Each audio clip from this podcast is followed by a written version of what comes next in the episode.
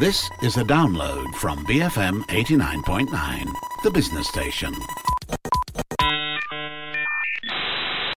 Good morning. It's now 9:37 this Wednesday morning, the 7th of October. You're listening to the S&M show with me Melissa, Julian and Chuang.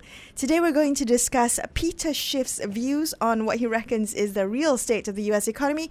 In fact, this perma bear uh, says that not only will the Fed not tighten, in fact it will go the opposite um, end of the spectrum. It will introduce a fresh round of monetary easing. Yeah, so uh, we don't we're not referring to a bear that's burrowed himself into the Antarctic, Antarctic so who, snow. who is this uh, yeah, guy, John? so he's this financial analyst, um, uh, TV author, kind of like global strategist guy. He runs a fund called Euro Pacific, and he's a he's a permanent bear, hence the moniker Perma Bear. And he's called, um, ob- you know, oblivion on, on a number of things: U.S. housing prices, uh, consumer prices, hyperinflation. He's he's called on, um, you know, um, the collapsing bond bubble, collapse in the value of the U.S. dollar. So you know, he, he's he's one of those Austrian School of Economics guys. Mm-hmm. Austrian, huh? Austrian, not, yeah. not American. Not American. he follows that school of thought. I think there is a more sinister, bigger, uh, more ominous picture that is being suggested here because uh, while you may be able to like call what the Fed is going to do, what the Fed's next move is, whether there's a rise or fall in interest rates, and likely to be a fall, as all these uh, conspiracy theorists put together would, would call it, right?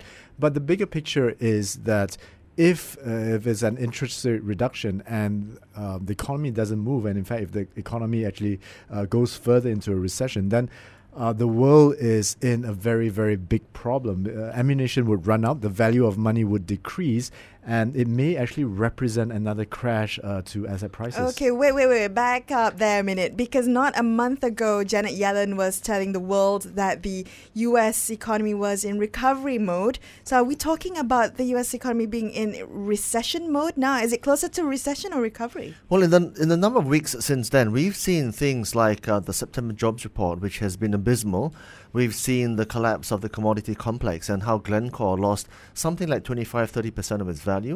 We've also seen things like um, um, uh, the, the downgrade in Brazilian uh, uh um, bond Bonds. ratings Yep. and the resultant um, avalanche of downgrades, informal downgrades on other emerging market countries like South Africa, Turkey, uh, as well as Malaysia. Now, I think we now trade at somewhere uh, just north of a junk bond status or around about there. So, so you contrast all those uh, uh, the gloomy picture that you have just painted uh, with what is happening with corporate po- profits, right? For the third quarter of 2015, American corporate f- profits have risen 175 percent. The S&P 500 uh, so far uh, has risen about 147 percent, right? There is this uh, uh, dichotomy between what's happening in the real economy and what's happening to financial assets. So it's very dangerous that uh, economic policy and the kind of monetary policy that comes out from quantitative easing, uh, lower interest rates, zero interest rates, or even negative interest rates is not having an effect on economy, but finding its way into ever, markets. ever greater inflated asset prices. So what is the next move uh, is what people are asking uh, if the the QEs have no longer have any effect will there be a, a huge crash Well, in just asset look at the? American experience, guys. Because what what is it now? Four and a half trillion dollars of um, assets on the Fed balance sheets. Uh, what's what have they got to show for it? Um, something like 94 million Americans out of jobs. Um, in fact, not even in the job market because they're not, they're not even counted by the Bureau of Labor Statistics. You've got something like 50 million Americans on food stamps and they're queuing up in food kitchens to collect their food, essentially. You've got something like, um, in fact, there is no wage growth, and whatever job, jobs have been added has been dialed back in terms of revisions back, backwards on, on, I think, August numbers have been dialed back. Yeah. September, uh, I think they were expecting something like you know 230,000 jobs, something like 140,000 were actually added, and of those jobs that were added, a lot of them are part-time jobs, Yeah, clerical quality of jobs. jobs yeah, as well, you know. Yeah. So the thing is, um, what has what has the Fed got to show for all this? Not much, right? Okay, so the Fed is kind of stuck in this weird place, right? So it can't raise rates because the economy is not as, as strong as it would like to think. Well, the window is closed. It could have, you know, a couple of it could ago, it could have didn't. the last at the last September meeting, but October meeting probably markets are saying that's not going to happen. Even uh, the token rate rise that we, we were all talking about, we were all expecting um, sometime this year, that's kind of, you know, kind of still up in the air, right? So wait, rate, rate, rate rise is perhaps not an option anymore.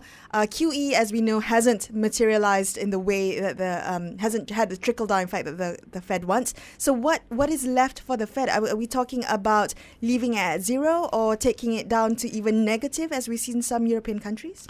Well, this may uh, be actually something that's beyond the Fed uh, because there is still something that is left behind, and that's the F word, right? The fiscal policy. Oh, uh, that so, so, something something that's uh, left to governments to do, uh, whereby uh, they can spend on the economy, spending into real economy.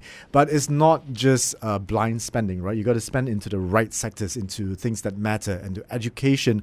America is also going through unprecedented inequality. If people like uh, Thomas Piketty are to be believed, and a lot of very liberal, left leaning, progressive uh, NGOs are saying uh, inequality is un- uh, unprecedented at the moment. So you got to spend, uh, you got to give money to the poor so that they can spend uh, to revive the economy as well. Um, actual infrastructure spending. ASEAN is doing that. We saw a report today that uh, seven trillion US dollars of infrastructure is to be spent. The other thing is that there there is about two trillion dollars of profits or cash stashed away by American companies. Ah. And could this be a privatized version of the QE? If you make them uh, bring back that cash, right? Well, you brought up two points, right? Number one is the structural reform that not emerging markets have done, not the Americans have done. They've just preferred to take the easy money and the sugar route and basically, you know, liquidated themselves into ecstatic uh, heaven, right? Uh, mm. it, it's, it's very easy to just take the money and, and, and run with it. And that's basically what the uh, financial markets have done. Just on that point as well, people like Professor Margaret Kennedy, bless her soul, she's dead now, um, but she said that basically the, the wealth divide between the haves and the have-nots get pronounced year by year whenever there's easy money because people with assets and people with paper assets, uh, real estate assets, they can collateralize those assets and just borrow more money at basically zero interest rates to buy more assets. Whereas those on the wage uh, queue, they just get further deeper and deeper into the into that because the value of their money just dissipates, yeah. right? which, um, which is why all of us have to invest if we can. Correct, and diversify, Mister uh, Long Term. yeah, it's so true. it's, it's, no, it's true. I, I absolutely. I mean, it, I, I mean, investing options are made easier and easier by the day, right? You can invest now, even if you have a hundred ringgit yeah. or fifty. You, ringgit. you don't you need no to be choice, a millionaire. yeah, you you got to invest. You got to be a part of that investing class. Well, that's the thing because the central bank policy has penalized and penalized greatly people who have held cash. And cash used to be king, yeah. right? But now, if you're holding into the US, you're getting what 0.25% a year. It's ridiculous. Well, some think is, is still king uh, because if you believe that uh, if you're going to be a permanent bank, I'm not sure what Peter Schiff is recommending in terms of how you spend your money, or how you invest your money. Uh, cash may be it, right? Well, that's the problem because of the, the debasement of fiat currencies, paper currencies Peter Schiff's it's long, long term view, maybe even longer than your, maybe not as long, Jules. really? Is that possible? yeah. Is is that basically paper money will be worth nothing because if you have the latitude to just to just print it whenever you need it, right? Eventually, people are just going to uh, believe it's, as, it's worth as much as a Zimbabwean dollar, which well, is not to you, say a lot. You have deflation going on right now, so deflation actually puts back. Uh, uh, it allows your money to buy more stuff right? Mm-hmm. So I- even if you hold money and the the value of money is kind of depreciating, but you you got deflation there, so uh, you're you're making.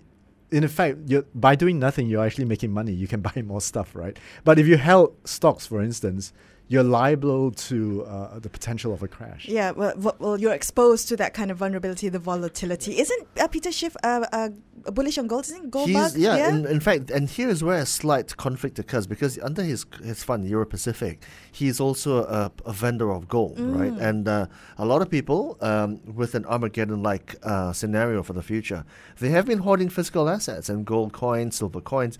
In fact, you can see the price of silver has been going up steadily the last few uh, right?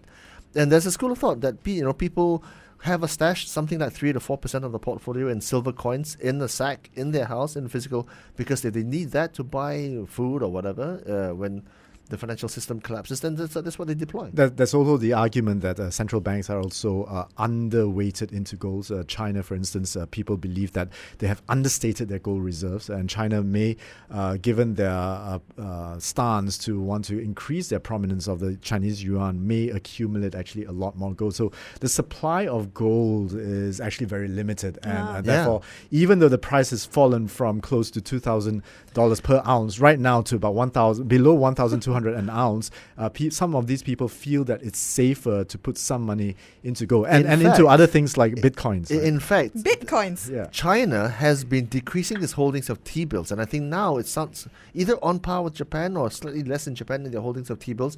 Their gold holdings just they just started declaring their gold holdings think a few months ago, and a lot of people felt that they were under declaring their gold holdings, just as how they're over declaring their GDP growth. So not many people really believe the Chinese numbers, right? Okay, I've got to come back to bitcoins and gold. Uh, we're going to talk more about this, also the state of the US economy, and what this all means for stock markets here. Coming up on BFM 89.9. Good morning. It's now 9:50 a.m. Melissa Chuang and Julian here on the S&M show. We were discussing a bit earlier Peter Schiff's views on what he reckons the real state of the US economy, um, the fact that the Fed could not tighten, in fact, will will uh, opt for more quantitative easing.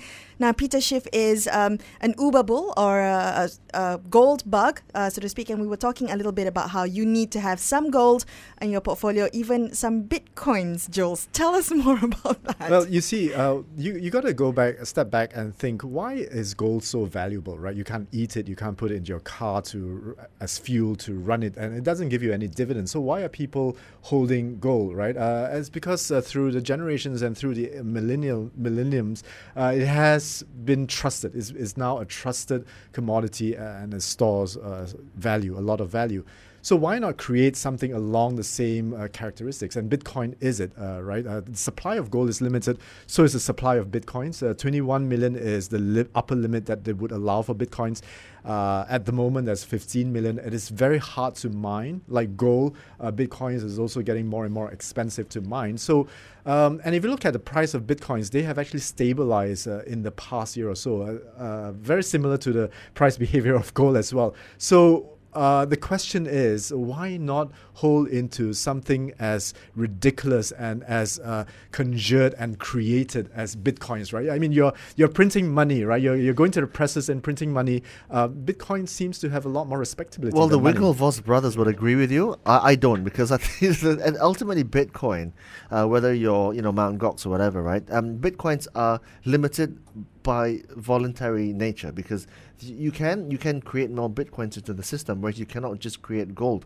Gold is is arrived at, and You it's- can't you can't voluntarily create bitcoins. ha- You got to go through gotta the mining. mine them. You got to go through the Yeah, mining process. but you got to end day, solve. it's an algorithm. You It's got to solve tough mathematical Correct, but equations. it's an algorithm which can be amended. That's the thing. Gold is an algorithm. No- you you got to assemble the machines. You got to risk men to go into the mines. There's only a certain amount of gold in the ground in the world. you There is see. only a certain amount of bitcoins. Twenty-one million.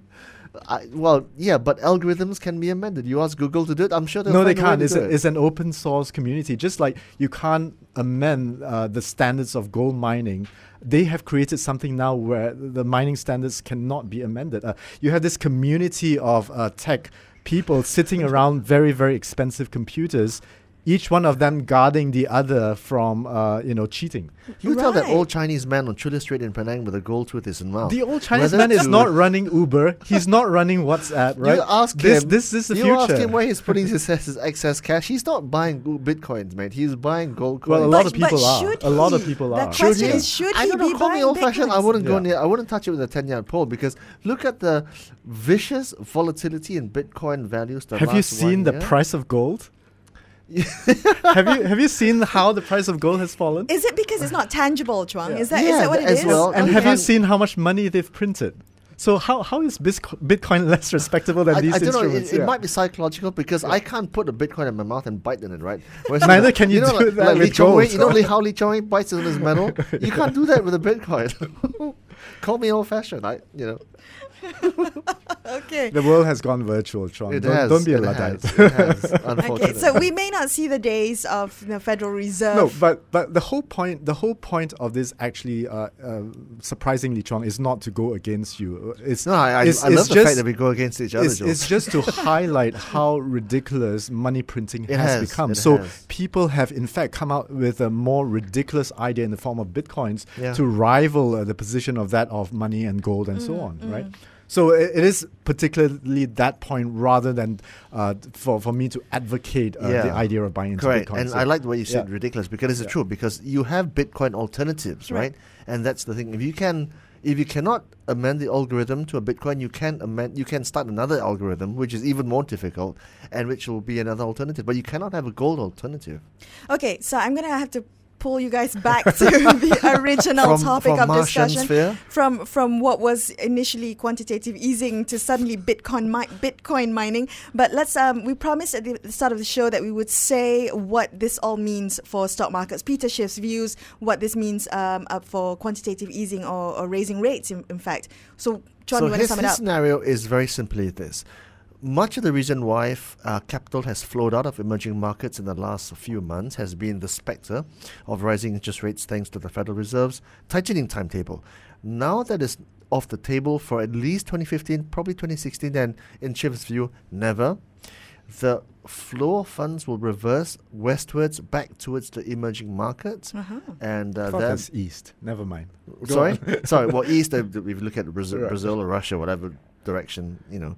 But I mean, the point is from DMs back into EMs, from developed markets back into emerging markets, and we've seen the last four days. And well, bar yesterday's mixed close in the U.S. Um, commodities have been recovering. Emerging markets have been recovering. Um, Malaysia as well. Uh, in, in fact, has been. In, in fact, now it's up again. So that would make it five days in a row.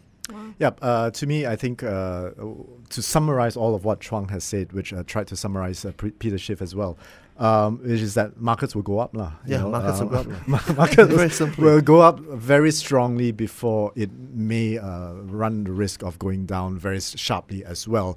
And the title of uh, his this article, the paper, is actually very good. It says. Uh, the Fed has created a bad is good economy, right? So bad news becomes good news, and good news actually becomes bad news. Yeah, I do agree. It is the, the situation we're, we're facing now. You've been listening to the S&M show on the morning run with Julian Ng, Khoo Hsu Chuang, and me, Melissa Idris. Just to go on your last point there, that, um, you know, the markets is just kind of up for play at the moment. Uh, I have a song perfect for that. Here's Anything Can Happen by Ezra Furman to take you to the 10 o'clock news on BFM 89.9.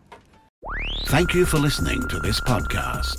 To find more great interviews, go to bfm.my or find us on iTunes. BFM 89.9, the business station.